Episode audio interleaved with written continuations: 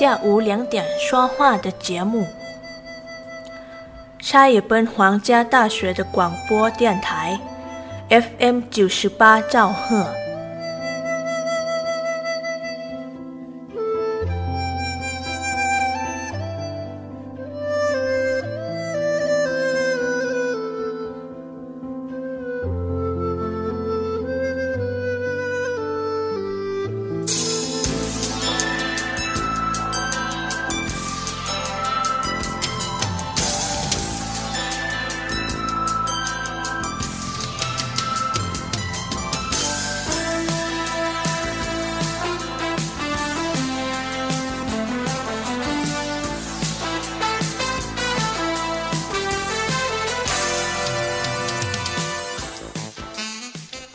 สดีค่ะท่านผู้ฟังคะต้อนรับเข้าสู่ช่วงเวลาของรายการคุยกันบ่าย2โมงนะคะ วันนี้เจอกันบ่ายของวันพุธที่ 3 สิงหาคม พุทธศักราช 2565 ค่ะ ดิฉันตุกธนาธรทำหน้าที่ดำเนินรายการ FM 98 MHz สถานีวิทยุมหาวิทยาลัยราชพัฒชัยภูมินะคะ ติดตามทางเพจ Facebook CPRU Radio 98 MHz และที่พอดแคสต์คุยกันบ่าย 2 โมง YouTube เซิร์ชคำว่าคุยกันบ่าย 2 โมง และวิทยุออนไลน์ค่ะ ที่ CPRU Radio นะติดตามให้กำลังใจค่ะ วันนี้ยังคงมีประเด็นการคลี่คลายคดีหลอกลงทุนธุรกิจฟาร์มเห็ดแม่นะคะ ตอนนี้หลอกลวงกันไปได้ทุกเรื่องนะคะ ท่านผู้ฟังก็จะเห็นได้ว่าข่าวคราวเนี่ยมีกันเป็นประจำ ต้องปราบกันเป็นประจำนะคะตอนนี้ออนไลน์มันเข้าถึงง่าย ก็ยิ่งต้องระมัดระวังนะคะ ช่วงนี้อากาศเนี่ยฝนที่ชัยภูมิ เขาบอก 70%ของพื้นที่บางแห่งก็อาจจะฝนตกหนักได้นะคะแล้วก็ช่วงนี้เขาก็จะระมาให้ระมัดระวังเรื่องโรคมือเท้าปากในเด็ก เดี๋ยววันนี้ก็จะมีมาเตือนกันด้วยค่ะเรื่องวันที่ข่าวแรกนะคะที่ทางสำนักงงานตำรวจแห่งชาติค่ะได้ เร่งคลี่คลาย คดีหลอกลวง ลงทุนฟาร์มเห็ดนะคะ พบกลุ่มผู้ต้องหาเนี่ยหลบหนีออกนอกประเทศตั้งแต่ปลายปี 2564 นะคะ ก็มีการประสานองค์กรตำรวจสากลออกหมายแดงกันแล้วนะคะ กรณีมีผู้เสียหายจำนวนมากค่ะ เข้าแจ้งความดำเนินคดีกับบริษัท ธุรกิจฟาร์มเห็ดแห่งหนึ่งที่จังหวัดสกลนคร หลอกชักชวนคนนะคะนำเงินมาลงทุนทำฟาร์มเห็ด ให้ผลตอบแทนสูง 18-30%ต่อเดือน ก็มีการนำดาราผู้มีชื่อเสียงเนี่ยมาโฆษณาทำให้น่าเชื่อถือ ช่วงแรกก็มีการปันผลจริงค่ะ แต่ต่อมาก็ผิดนัดสัญญาซึ่งทางด้านผู้บัญชาการตำรวจแห่งชาติก็มีการสั่งการให้อำนวยความสะดวกให้กับผู้เสียหาย เนื่องจากมีจำนวนมากแล้วก็กระจายอยู่ทั่วประเทศ มีการเรียกประชุมนะทุกหน่วยที่เกี่ยวข้อง ก็อย่างเช่น กองบัญชาการตำรวจสืบสวนสอบสวน อาชญากรรมทางเทคโนโลยี หรือ PCT หรือสอทนะคะ แล้วก็มีกองบัญชาการตำรวจสอบสวนกลาง กองบัญชาการตำรวจนครบาลตำรวจภูธรภาค 1-9 ให้เร่งรัดสืบสวน ตรวจสอบเส้นทางการเงินกำหนดแนวทางการสอบสวนมอบหมายให้กองบังคับการสอท1เป็นเจ้าภาพรับผิดชอบคดีทั้งหมด หากผู้เสียหายไม่สะดวกเดินทางมาให้การที่กองบังคับการสอทหนึ่งก็จะอำนวยความสะดวก โดยการส่งประเด็นการสอบสวนไปให้ตำรวจพื้นที่ ที่ผู้เสียหายสะดวกเนี่ยช่วยสอบปากคำแทนสำหรับผู้เสียหายที่ยังไม่ได้มาแจ้งความ สามารถเดินทางไปแจ้งความที่กองบังคับการ สอทหนึ่งศูนย์ราชการแจ้งวัฒนะ หรือที่ตำรวจท้องที่ใดก็ได้ที่สะดวกนะคะ หรือผ่านระบบแจ้งความออนไลน์ thaipoliceonline.com ซึ่งก็จะมีการรวมเรื่องมาที่กองบังคับการสอทหนึ่งเช่นกันค่ะสำหรับเรื่องติดตามเงินคืนให้กับผู้เสียหายนั้นขณะนี้ก็ได้แจ้งอายัดบัญชีของผู้ต้องสงสัยไว้แล้ว แล้วก็มีการทำงานร่วมกับปปงอย่างใกล้ชิด เพื่อตรวจสอบแล้วก็ติดตามยึด และอายัดทรัพย์สินคืนกลับมาให้กับผู้เสียหายโดยเร็ว แล้วก็ถ้ามีความคืบหน้านะคะก็จะแจ้งให้ผู้เสียหายได้ทราบโดยเร็วที่สุด นอกจากนี้จากการสืบสวนก็ทราบนะคะว่ากลุ่มผู้ต้องหาเนี่ยได้เดินทางออกนอกประเทศไปตั้งแต่วันที่ 30 พฤศจิกายน 2564 ทั้งนี้ก็จะได้เร่งออกหมายจับ แล้วก็ประสานตำรวจสากลนำตัวกลับมาดำเนินคดีโดยเร็วสำหรับพฤติการของกลุ่มผู้ต้องหานะคะจะเข้าข่ายเป็นความผิดฐานช่อโกงประชาชน กู้ยืมเงินอันเป็นการช่อโกงประชาชน นำเข้าข้อมูลอันเป็นเท็จ ตามพระราชบัญญัติว่าด้วยการกระทำความผิดเกี่ยวกับคอมพิวเตอร์ ซึ่งมีอัตราโทษจำคุกสูงถึง 10 ปีค่ะ อันนี้ก็เป็นเรื่องที่เอามาเล่าให้ฟังกันเป็นข่าวแรกเลยนะคะ ส่วนที่คอปพอค่ะ ทางท่านเลขาธิการคณะกรรมการกำกับและส่งเสริมประกอบธุรกิจประกันภัยนะคะ ได้เปิดเผยเกี่ยวกับกรณี การเกิดอุบัติเหตุรถทัวร์ หมายเลขทะเบียนบอใบไม้กอไก่ 1499 สวรรณเขต ซึ่งจ้างเหมาโดยห้างหุ้นส่วนจำกัด 789 รุ่งเรืองกาลสินเพื่อพานักท่องเที่ยวชาวไทยจากจังหวัดกาลสินและจังหวัดขอนแก่นจำนวน 24 คน เดินทางกลับจากการท่องเที่ยวที่จังหวัด เว ดานาง ฮอยอัน ซึ่งเป็นจังหวัดในภาคกลางของสาธารณรัฐสังคมนิยมเวียดนาม โดยรถเนี่ยแล่นไปตามถนนหมายเลข9ใกล้กับโรงงานน้ำตาล บ้านเหรียญใส เมืองอาจสะพังทอง แขวงสวรรณเขต สาธารณรัฐประชาธิปไตยประชาชนลาว ก็เกิดอุบัติเหตุชนประสานงากับลูกพ่วงของรถบรรทุกพ่วงอย่างแรง เป็นเหตุทำให้นักท่องเที่ยวชาวไทยเนี่ยเสียชีวิต 3 รายค่ะ ซึ่งนักท่องเที่ยวชาวลาว 2 ราย นักท่องเที่ยวชาวเวียดนามอีก 1 ราย แล้วก็มีนักท่องเที่ยวชาวไทยบาดเจ็บจำนวน 18 ราย โดยถูกนำส่งเข้ารับการรักษาตัวที่โรงพยาบาลมุกดาหาร ซึ่งอันนี้เหตุเกิดเมื่อ 31 กรกฎาคมที่ผ่านมาค่ะ ซึ่งเบื้องต้นได้สั่งการให้สายคุ้มครองสิทธิประโยชน์บูรณาการร่วมกับสายส่งเสริม และประกันภัยภูมิภาคสำนักงงานคอปพภาค 5 อุบลราชธานี และสำนักงงานคอปพจังหวัดมุกดาหาร ได้ตรวจสอบการทำประกันภัย พร้อมเร่งอำนวยความสะดวกด้านประกันภัยให้กับผู้ประสบภัย ตลอดจนติดตามรายงานความเสียหายอย่างเร่งด่วนผ่านแพลตฟอร์ม การรายงานข้อมูลกรณี อุบัติภัย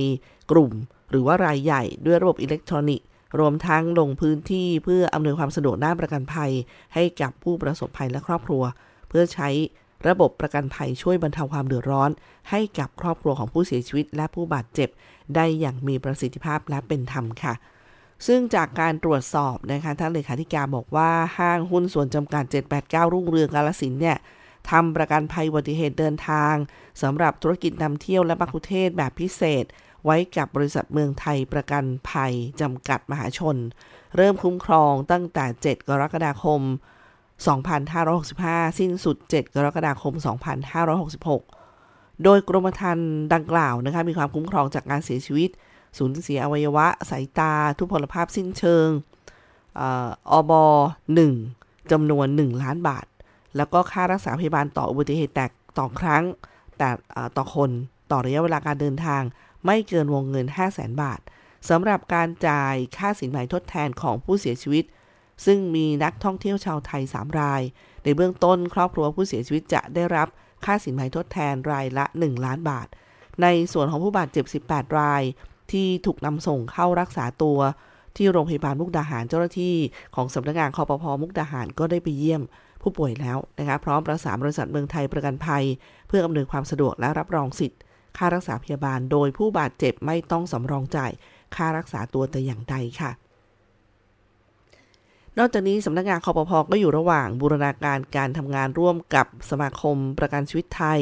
สมาคมประกันวินาศภัยไทย เพื่อตรวจสอบเพิ่มเติม ว่าผู้เสียชีวิตและผู้บาดเจ็บในอุบัติเหตุครั้งนี้ มีการทำประกันภัยประเภทอื่น ๆ ไว้ด้วยหรือไม่ หากตรวจสอบพบภายหลังนะคะว่าผู้ประสบภัยมี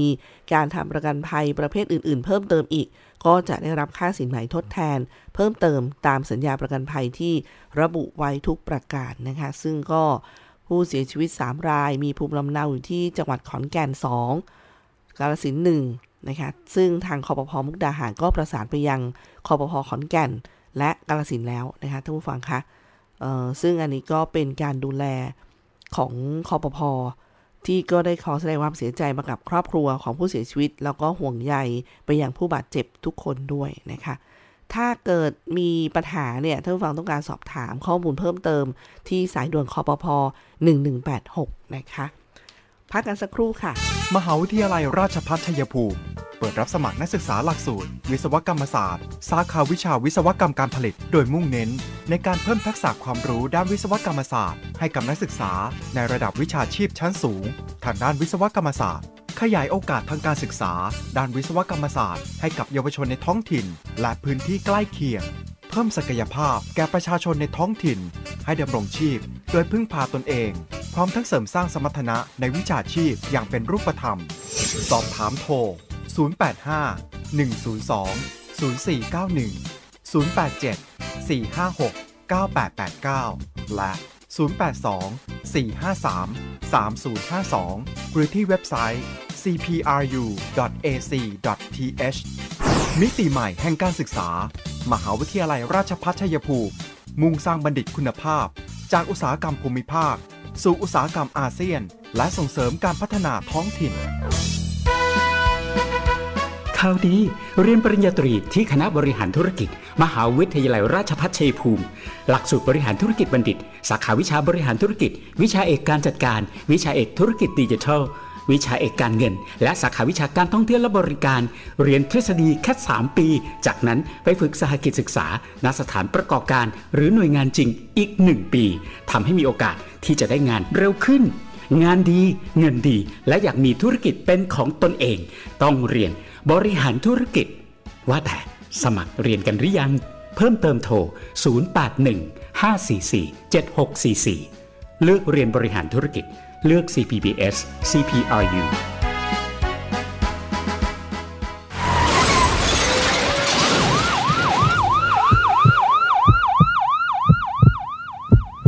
คนที่หัวใจเต้นแผ่วทำให้หัวใจใครอีกคน เต้นรัว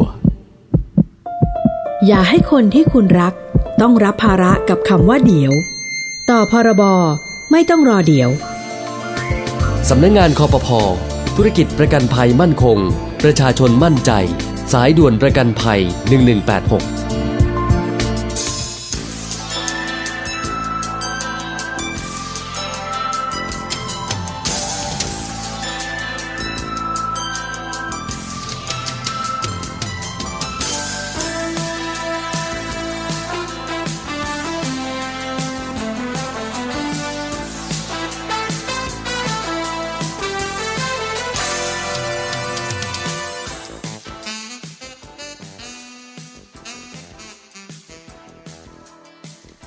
ฟังคะเดินทางมาถึงช่วงท้ายรายการนะคะ คุยกันบ่ายสองโมงวันนี้ มีอีกเรื่องหนึ่งที่อยากจะบอกท่านผู้ฟังก็คือสายวิ่งไม่ควรพลาดงานนี้นะคะพักดีชุมพลเทรลรันนิ่งวิ่งเมืองรอยต่อ 3 ภาคนะคะครั้งที่ 2 ที่อำเภอพักดีชุมพลจังหวัดชัยภูมิค่ะ วันที่ 18 กันยายน 2565 5นาฬิกานะคะเราเปิดรับสมัครกันแล้วค่ะตอนนี้ วิธีการรับสมัครนะคะสมัครได้ด้วยตนเองที่ที่ว่าการอำเภอภักดีชุมพลสำนักงานสาธารณสุขอำเภอรพ.สต.ทุกแห่งแล้วก็อบต.ทุกแห่งนะคะที่ทำการกำนันทุกตำบล หรือจะสมัครผ่านระบบออนไลน์นะคะตามลิงก์นี้เลยท่านผู้ฟังก็ search คำว่าภักดีชุมพล trail running นะคะก็จะเจอ ซึ่งอันนี้จะเปิดรับสมัครไปถึง 31 สิงหาคมนี้ค่ะ มี 5 กิโลเมตรเนี่ยระยะทาง 5 กิโลเมตรค่าสมัคร 350 บาท ได้รับเสื้อเหรียญแล้วก็ BIB อ่าถ้วยรางวัล overall อันดับที่ 1-5 แยกชายหญิงนะฮะ12 กิโลเมตรค่าสมัคร 500 บาท เสื้อเหรียญแล้วก็ BIB ถ้วยรางวัลอันดับที่ 1-5 แยกตามช่วงอายุและเพศ ไม่เกิน 30 ปี 31-49 ปี และ 50 ปีขึ้นไปชายหญิง VIP ค่าสมัคร 1,000 บาทค่ะ ก็จะมีเสื้อเป็นเสื้อคอปกนะคะ เหรียญ BAB ถ้วยรางวัล ลงวิ่งระยะใดก็ได้นะคะรายได้ส่วนหนึ่งหลังหักค่าใช้จ่ายมอบให้กองทุนเจ้าพ่อพยาแลอำเภอพักดีชุมพลจังหวัดชัยภูมิค่ะ ก็ไปดูที่เพจวิ่งเมืองรอยต่อ 3 ภาคกันได้เลยนะคะสำหรับแล้วอุบัติเหตุที่ทางที่กรุงเทพมหานครเนี่ยฟังคะ เขาบอกว่าเอ่อก็เป็นเรื่องที่ทางผู้นำประเทศคือนายกรัฐมนตรีก็ได้แสดงความเสียใจกับผู้ได้รับบาดเจ็บจากเหตุการณ์คานสะพานลอยกลับรถถนนพระรามสองหล่นทับรถยนต์ ก็ต้องเร่งตรวจสอบกันอีกแล้วนะคะทุกพื้นที่ก็ต้องทั้งวิเคราะห์นะคะท่านบอกว่าต้องไปวิเคราะห์หาข้อเท็จจริงสาเหตุอ่าว่าทำไมนะคะว่าคานสะพานลอยกลับรถกิโลเมตรที่ 34 ทางหลวงหมายเลข 35 ถนนพระราม2ใกล้กับโรงพยาบาล วิภารามอำเภอเมืองจังหวัดสมุทรสาคร ที่หล่นทับรถยนต์ทำให้มีผู้เสียชีวิตและรับบาดเจ็บนะคะแล้วก็ย้ำเรื่องการใช้มาตรการความปลอดภัย ระหว่างการก่อสร้างอย่างสูงสุด ให้มีการตรวจสอบความปลอดภัยทุกพื้นที่ โครงการปรับปรุงสะพาน แล้วก็ในบริเวณที่มีพื้นที่เสี่ยง แล้วก็เส้นทางคมนาคมต่างๆ ทั่วประเทศค่ะเพื่อป้องกันเหตุนะคะ ซึ่งตรงนี้ท่านฟังก็คงจะได้ติดตามข่าวกันเหมือนกัน อีกเรื่องหนึ่งนะที่ย้ำกันก็คือการฉีดวัคซีนเสริมภูมิคุ้มกันตั้งแต่บัดนี้เป็นต้นไปค่ะ เพราะว่าโควิด -19 มาตั้งแต่มีการฉีดมาจนถึงปัจจุบันเนี่ยฉีดไปแล้วกว่า 140 ล้านโดส แต่ก็ยังมีประชากรบางกลุ่ม ที่มีภูมิคุ้มกันต่ำ และเมื่อได้รับวัคซีนเข้าร่างกายไม่สามารถสร้างภูมิคุ้มกันได้เพียงพอต่อการป้องกันโรค ปัญหาดังกล่าวรัฐบาลไม่ได้นิ่งนอนใจนะคะกระทรวงสาธารณสุขเองก็เร่งจัดหาแลบซึ่งเป็นภูมิคุ้มกันสำเร็จรูปที่สามารถออกฤทธิ์ลบล้างเชื้อไวรัสก่อโรคโควิด -19 ทั้งสายพันธุ์ดั้งเดิม และกลายพันธุ์ได้แล้วค่ะ โดยได้รับมอบล็อตแรกเนี่ย 7,000 โดสนะคะ เมื่อวันที่ 15 กรกฎาคมที่ผ่านมา จาก ที่สั่งซื้อไป 2.5 แสนโดส ที่เหลือก็ทยอยจัดส่งภายในปีนี้ค่ะ ดังนั้นเนี่ยประชาชนที่มีภูมิคุ้มกันโควิดต่ำหรือว่าผู้ที่ได้รับวัคซีนแล้ว แต่ว่าร่างกายไม่สามารถสร้างภูมิได้เนี่ยสามารถติดต่อขอรับ การฉีดภูมิคุ้มกันสำเร็จรูปหรือที่เรียกกันว่าชื่อย่อคือ LAAB นะฮะ lab เนี่ยชื่อยาวก็คือ long acting antibody นะคะได้ที่สถานพยาบาล ตามคณะกรรมการโรคติดต่อจังหวัดกำหนดไว้ทั่วประเทศค่ะ ตั้งแต่บัดนี้เป็นต้นไปนะคะ ส่วนเรื่องโรคฝีดาดลิงท่านฟังคะตามที่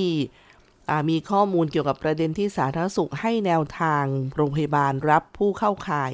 โรคฝีดาดลิงแอดมิดเป็นผู้ป่วยในนะคะอันนี้กรมการแพทย์ได้มีการสื่อสารทำความเข้าใจกับแพทย์ทั่วประเทศ ในกรณีหากพบผู้ที่มีประวัติสงสัย อาการเข้าข่ายเป็นโรคฝีดาดลิง เมื่อมาตรวจรักษาที่สถานพยาบาลขอให้ รับตัวผู้เข้าข่ายทุกรายเนี่ยเข้ารับการรักษาในโรงพยาบาลแบบผู้ป่วยในคือแอดมิดนะคะก่อน ในระหว่างรอผลจากห้องปฏิบัติการทางวิทยาศาสตร์ ซึ่งเมื่อยืนยันผลแล้วอาจให้รักษาตัวต่อในโรงพยาบาล หากมีอาการ หรือว่าภาวะแทรกซ้อน หรือรักษาตัวในรูปแบบ Home Isolation ได้เนี่ยเนื่องจากตามข้อมูลโรคฝีดาดลิงส่วนใหญ่ผู้ป่วยมักหายได้เองภายใน 2-4 สัปดาห์ นอกจากนี้นะคะยาที่เตรียมไว้สำหรับรักษาผู้ป่วยโรคฝีดาดลิงในตอนนี้ เป็นยาที่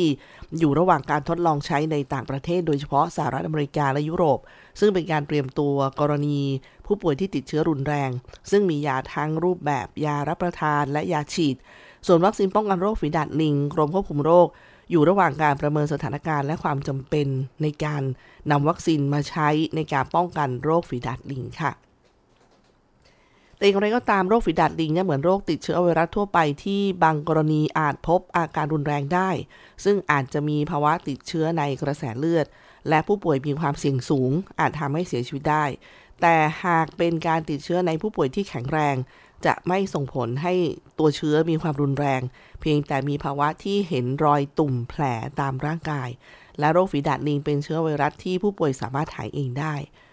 ถ้าประชาชนนะคะอยากได้ข้อมูลจากกรมการแพทย์กระทรวงสาธารณสุขก็ติดตามได้ที่เว็บไซต์ www.dms.go.th ค่ะ หรือที่ 02-590-6000 025906000 นะคะ แล้วสำหรับผู้ประกันตนมาตรา 33 และ 39 ค่ะ เดือนนี้เดือนสุดท้ายแล้วนะคะสำหรับสิทธิ์ของผู้ประกันตนในกลุ่มนี้ที่มีอายุตั้งแต่ 50 ปีขึ้นไป ที่จะได้รับสิทธิ์ในการฉีดวัคซีนไข้หวัดใหญ่ฟรีนะคะถึงสิ้นเดือนนี้ค่ะ ได้ที่สถานพยาบาลที่สำนักงงานประกันสังคมกำหนด สอบถามข้อมูลได้ที่ www.sso.go.th หรือโทรสายด่วนที่ 1506 ให้บริการทุกวันตลอด 24 ชั่วโมงนะคะ อันนี้ก็เขาบอกว่าถ้าสัญญาณเตือนไข้หวัดใหญ่ แล้วก็ที่เขาแตกต่างกันนะคะ ก็อย่างเช่น ไอแห้งมีไข้สูง ปวดศีรษะ มีน้ำมูกคัดจมูกปวดเมื่อยกล้ามเนื้อ ก็จะเป็นสัญญาณเตือนไข้หวัดใหญ่ ส่วนผลข้างเคียงที่พบบ่อยจากการฉีดวัคซีนก็จะมีเรื่องมีไข้คลื่นไส้ปวดศีรษะ ปวดเมื่อยกล้ามเนื้อ เจ็บแดงบวมบริเวณที่ฉีดนะคะ อันนี้ก็เป็นข้อมูลให้ท่านฟังได้สังเกตค่ะส่งท้ายวันนี้นะคะเป็นการเตือนห่วงใยไปถึงลูกๆหลานๆนะคะรุ่นเด็กๆ เรื่องอป่วยด้วยโรคมือเท้าปากนะคะ ก็เตือนไปถึงครูพี่เลี้ยง ผู้ปกครอง โรงเรียนอนุบาลให้ดูแลเด็กอย่างใกล้ชิดค่ะ เพราะตอนนี้ประเทศไทยเข้าสู่ฤดูฝนเต็มที่แล้วนะคะหลายพื้นที่ก็มีฝนตกอย่างต่อเนื่อง อากาศเย็นลงมีความชื้น เอื้อต่อการเจริญเติบโตของเชื้อโรคต่างๆ โดยเฉพาะโรคมือเท้าปากที่มักพบบ่อยในช่วงนี้ ประกอบกับเป็นช่วงที่เด็ก ๆ เปิดเทอม แล้วก็มีการรวมตัวกัน ดังนั้นจึงฝากเตือนครูพี่เลี้ยง ผู้ดูแลเด็ก และก็โรงเรียนอนุบาลนะคะว่า ต้องสังเกตอาการเด็กๆ อย่างใกล้ชิด โดยเฉพาะในกลุ่มเด็กเล็ก อายุต่ำกว่า 5 ปี ระวังป่วยด้วยโรคมือเท้าปาก ถ้ามีไข้ต่ำๆอ่อนเพลีย เจ็บปาก รวมไปถึงมีตุ่มพองเล็ก ๆ บริเวณฝ่ามือฝ่าเท้า หรือว่าตุ่มแผลในปากเนี่ยควรแยกเด็กป่วย ไม่ให้คลุกคลีกับคนอื่น แล้วก็ไปพบแพทย์เพื่อวินิจฉัยต่อไปค่ะนายแพทย์สุเมธองค์วันดี ผู้อำนวยการสำนักงานป้องกันควบคุมโรคที่ 9 นครราชสีมานะคะท่านได้พูดถึงโรคนี้ว่าโรคมือเท้าปากเนี่ยเป็นโรคที่พบบ่อยในเด็กอายุต่ำกว่า 5 ปีสำหรับอาการของโรคมือเท้าปากก็จะเริ่มด้วย มีไข้ต่ำๆอ่อนเพลีย ต่อมา 1-2 วันก็จะมีอาการเจ็บปาก ร่วมกับมีตุ่มพองเล็ก ๆ บริเวณฝ่ามือฝ่าเท้า ตุ่มแผลในปาก เพดานอ่อน กระพุ้งแก้ม ลิ้น ต่อมาก็จะแตกออกเป็นแผลหลุมตื้นๆ หากอาการไม่ดีขึ้นอย่างเช่นมีไข้ขึ้นสูง ซึมอพอลงเดินเซ ชัก เกรง หายใจหอบเหนื่อย อาเจียนมากนะคะอันนี้ต้องรีบไปพบแพทย์ทันทีค่ะ เพราะว่าอาจติดเชื้อโรคมือเท้าปากชนิดรุนแรง แล้วก็อาจถึงขั้นเสียชีวิตได้ สถานการณ์โรคมือเท้าปากของประเทศไทยนะคะตั้งแต่ต้นปีจนมาถึง 26 กรกฎาคมที่ผ่านมา ประเทศไทยพบผู้ป่วยโรคมือเท้าปากอายุต่ำกว่า 5 ปีจำนวน 8,798 ราย ไม่มีผู้เสียชีวิต ส่วนสถานการณ์โรคมือเท้าปากในเขตสุขภาพที่ 9 ตั้งแต่ต้นปีถึง 25 กรกฎาคม มีรายงานผู้ป่วยรวม 521 ราย แยกเป็นรายจังหวัดนะคะ ดังนี้ก็คือ นครราชสีมา นครราชสีมามีผู้ป่วย 87 ราย แล้วก็ตามด้วยชัยภูมินะคะ มีผู้ป่วย 85 ราย บุรีรัมย์128 ราย สุรินทร์221 ราย แล้วก็ส่วนใหญ่พบในเด็กอายุ 3 ปี รองลงมา 2 ปี และ 1 ปีตามลำดับค่ะ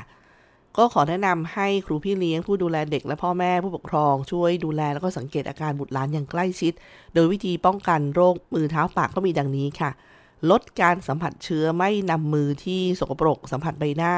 เพราะเชื้อโรคเนี่ยจะอยู่ในน้ำมูก น้ำลาย น้ำจากแผลตุ่มพอง หรือว่าอุจจาระของผู้ป่วย ซึ่งมักจะติดอยู่บนมือ แล้วก็นำเข้าปากหรือจับของเล่นของใช้ทำให้เชื้อกระจายสู่ผู้อื่นได้ มันทำความสะอาดของใช้และของเล่นเด็กเป็นประจำค่ะ แล้วก็เปิดประตูหน้าต่างให้อากาศถ่ายเท มันให้เด็กล้างมือบ่อยๆ ด้วยน้ำและสบู่ หรือเจลแอลกอฮอล์ทั้งก่อนและหลังรับประทานอาหารหรือเข้าห้องน้ำเพื่อลดเชื้อสะสมบนมือ แล้วก็ลดการแพร่สู่ผู้อื่นด้วย หากบุตรหลานป่วยให้เด็กสวมหน้ากากผ้าหรือหน้ากากอนามัยค่ะ ไม่พาเด็กป่วยไปในสถานที่แออัด แยกของใช้ส่วนตัว ไม่ให้คลุกคลีกับคนอื่น สอบถามข้อมูลเพิ่มเติมได้นะคะ ที่สายด่วนกรมควบคุมโรค 1422 1422 ค่ะ วันนี้รายการคุยกันบ่าย 2 โมง หมดเวลาแล้วนะคะ ดิฉันตุ๊กธนาธรดำเนินรายการขอบคุณที่ให้เกียรติติดตามรับฟัง สวัสดีค่ะ